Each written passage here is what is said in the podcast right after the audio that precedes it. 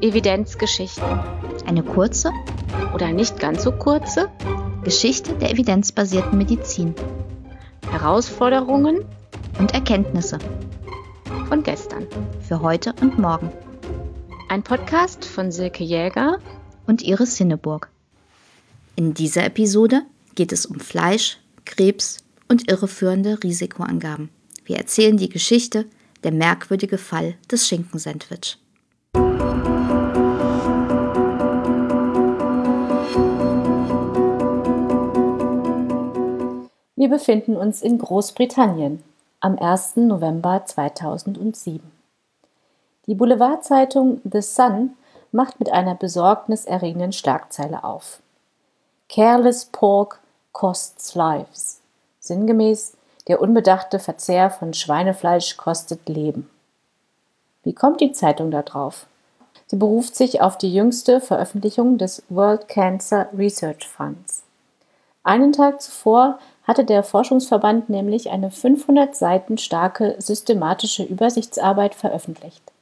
Darin hatten Fachleute ausgewertet, welchen Einfluss verschiedene Faktoren auf das Krebsrisiko haben. Dazu gehört auch der Verzehr von rotem und verarbeitetem Fleisch. Der Report war zu dem Ergebnis gekommen, wer täglich 50 Gramm verarbeitetes Fleisch isst, also zum Beispiel ein großes Sandwich mit Frühstücksspeck, erhöht sein Risiko für Darmkrebs um 20%. Und dem schloss sich die Empfehlung an, den Konsum doch deutlich zu begrenzen. Für die Boulevardzeitung war das natürlich ein gefundenes Fressen, sogar in zweierlei Hinsicht. Auf der einen Seite bot das endlich mal wieder einen Anlass für sensationsheischende Überschriften. Denn für Krebs und Essen interessiert sich ja irgendwie jeder.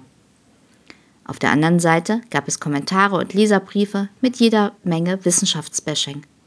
Die Forscher wollen wohl schwer arbeitenden Menschen jeden Genuss madig machen. Und vermutlich verursacht ja alles irgendwie und irgendwann Krebs. Ist es dann vielleicht besser, gar nichts mehr zu essen und zu verhungern? Und im Übrigen kommt nächste Woche vermutlich eine andere Studie zu dem Ergebnis, dass rotes Fleisch die Gesundheit in Wirklichkeit fördert. Da sieht man mal wieder, wie sehr man sich auf die Wissenschaft verlassen kann. Nämlich vermutlich gar nicht.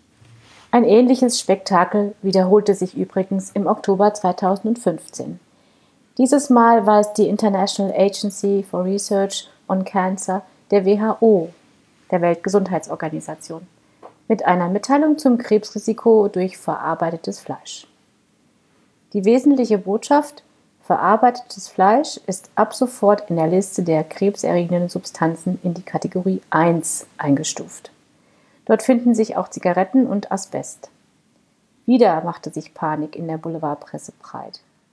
Der Daily Record titelte: Experten warnen, Frühstücksspeck und Schinken haben das gleiche Krebsrisiko wie Zigaretten. In Deutschland hieß ein entsprechender Artikel in der Zeit: Rauchen kann töten, Wurstessen auch? Eine solch sensationelle Schlagzeile lässt man sich als Boulevardzeitung natürlich nicht entgehen.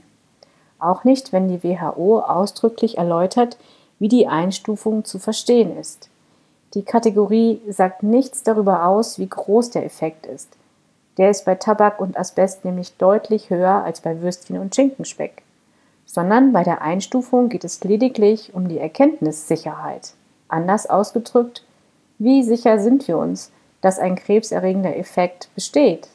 Ganz unschuldig war die WHO allerdings nicht, denn die Pressemitteilung enthielt auch Angaben zur Größenordnung der Gefahr. Danach steigt bei einem täglichen Verzehr von 50 Gramm verarbeitetem Fleisch das Risiko für Darmkrebs um 18%, also ein sehr ähnlicher Befund wie im Report des World Cancer Research Fund.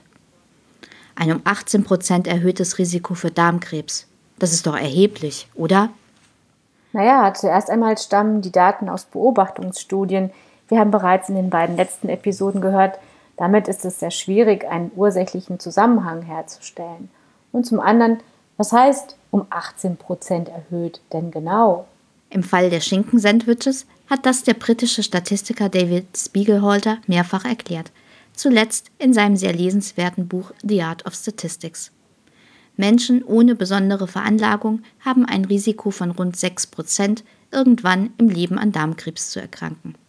Anders ausgedrückt, von 100 Durchschnittsmenschen bekommen statistisch gesehen 6 irgendwann in ihrem Leben Darmkrebs.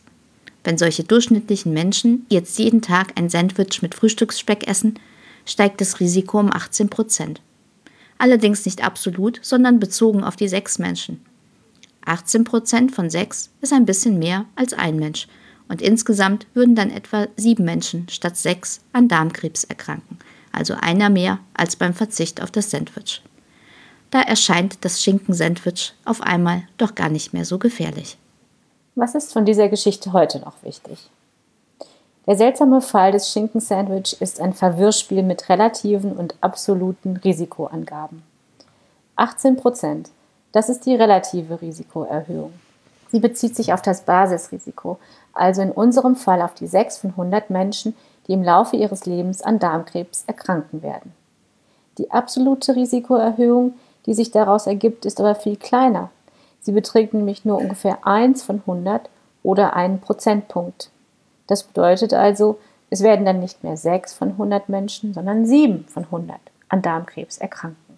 Solche Verwirrspiele mit Risiken sind übrigens gar nicht so selten. Davon kann man sich zum Beispiel regelmäßig in der Werbung überzeugen. Besonders beliebt, wenn es um Preisnachlässe auf Matratzen oder Einbauküchen geht. Auch im wissenschaftlichen Kontext wird gern die relative Risikoreduktion oder Risikoerhöhung gebraucht, eben weil sie sich oft so viel spektakulärer anhört als die absoluten Werte. Die Folge?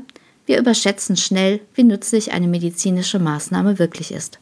Das geht übrigens auch Fachleuten in Sachen Gesundheit so. Deshalb ist es bei Berichten über Studienergebnisse wichtig, nicht nur die relativen Risiken zu nennen, sondern immer auch die absoluten. Dieser Hinweis findet sich in verschiedenen Leitlinien für die Berichterstattung, etwa im Consort Statement für randomisierte, kontrollierte Studien oder in der Leitlinie evidenzbasierte Gesundheitsinformation.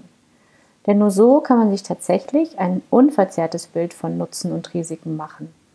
Das sollte vielleicht auch mal die WHO bei ihren Pressemitteilungen berücksichtigen. Vielen Dank fürs Zuhören und bis zum nächsten Mal.